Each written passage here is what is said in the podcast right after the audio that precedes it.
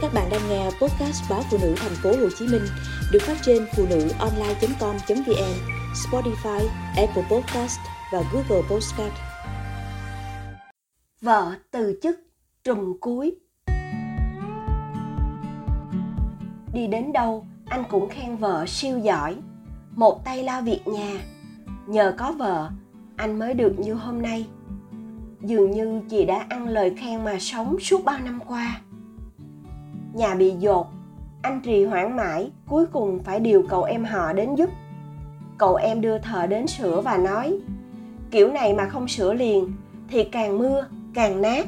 Chính chị đã nói câu đó từ đầu mùa mưa. Lần đầu bị dột, chị lấy thau hứng nước. Lần thứ hai, chị phải dùng hai cái thau. Gần nhất, chị phải thức đến nửa đêm để vừa hứng nước mưa, rồi lau dọn nhà cửa nhưng hễ nhắc anh sửa nhà, anh lại nói từ từ.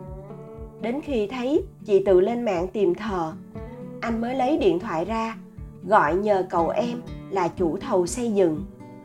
Suốt mấy ngày sửa chữa, cậu em họ chỉ làm việc với chị dâu. Dù làm tự do, anh vẫn sáng sáng ra quán cà phê ngồi đến tận 5 giờ chiều mới về. Nhà thành phố chật chội, nên việc sửa sang bất tiện vô cùng sáng chị phải dọn dẹp đồ đạc để thợ vào làm.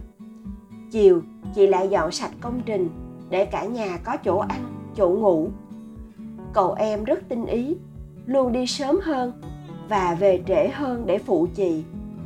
Thỉnh thoảng, cậu lại kiếm cớ gọi cho anh họ để hỏi ý kiến, nhờ anh mua giúp một vật tư nào đó, rủ anh về nhà xem thợ làm tốt không.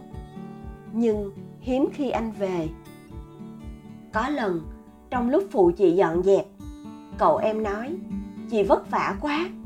Nhìn anh chị, không ai nghĩ chị phải chịu cực vậy đâu. Chị cười, phụ nữ lấy chồng, ai mà không vất vả?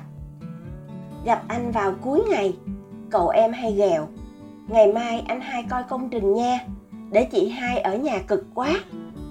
Anh cười, biết chị cậu cực vậy, nên anh mới không muốn sửa nhà đó ngày cuối sửa nhà, anh đề xuất tổ chức tiệc cảm ơn nhóm thợ. Thức ăn sẽ được anh đặt mua, vợ không phải nấu nướng.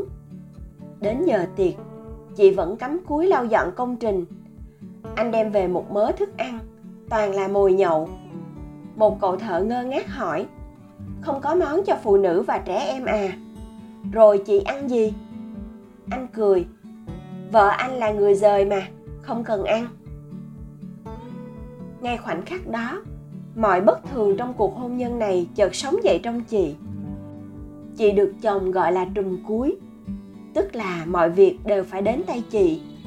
Con đi học, chị đưa rước. Con đau ốm, chị theo dõi và đưa đi bệnh viện nếu cần. Nhà cửa một tay chị chăm bẩm dù hôm ấy chị bệnh nằm liệt giường, chị cũng phải tính toán xem chén sẽ rửa lúc nào cơm nước cho con cái, ra làm sao? Đi đến đâu, anh cũng khen vợ siêu giỏi, một tay lo việc nhà. Nhờ có vợ, anh mới được như hôm nay. Dường như chị đã ăn lời khen mà sống suốt bao năm qua. Chị cũng đi làm, cũng chịu một nửa gánh nặng tài chính gia đình. Đau ốm chị từ vượt qua. Công việc bận biệu hay có lịch đi công tác, chị phải tự sắp xếp để không ảnh hưởng đến gia đình. Mỗi đợt chị quá vất vả. Anh lại vỗ vỗ vai vợ, khen, vợ anh là siêu nhân. Rồi chị cứ thế làm siêu nhân. Dù trời có sập, thì 7 giờ sáng, anh vẫn quần là, áo lượt ra đường. 5 giờ chiều, háo hức về nhà ăn cơm vợ nấu. Càng nghĩ, chị càng thấy chồng vô tình. Có lần chị bị rối loạn tiền đình ngay ngày chủ nhật. Hôm ấy, cả ba đứa con đều ở nhà. Đứa lớn nhất 8 tuổi, đứa nhỏ nhất 2 tuổi. Chị nằm mê man, cho đến khi thức dậy thì nghe ba đứa nhỏ khóc lóc in ỏi vì tranh giành cái tivi chị hỏi ba đâu? Tụi nhỏ nói, ba đi qua nhà bác hai hàng xóm nhậu rồi. Chuyện quản giao với hàng xóm là chuyện thường tình. Nhưng lần ấy, chị thấy phẫn nộ cảm giác đang nằm bất động với cơn chóng mặt, buồn ói, mà bị chồng bỏ lại với ba đứa con quậy như giặc, làm chị ấm ức.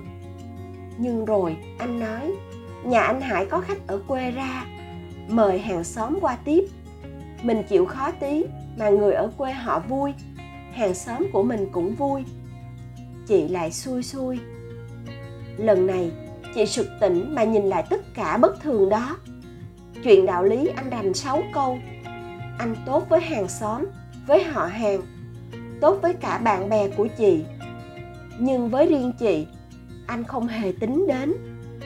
Nhiều lần giữa cuộc họp gia đình bên chồng, anh hay đề xuất những phương án thiệt thân, tức là để vợ chồng anh gánh vác những phần nặng nhọc hoặc chịu nhận những lỗi sai trái để xoa dịu một khó khăn nào đó của gia đình chị nhiều lần bị nhà chồng hiểu sai, bị mẹ chồng khó ưa.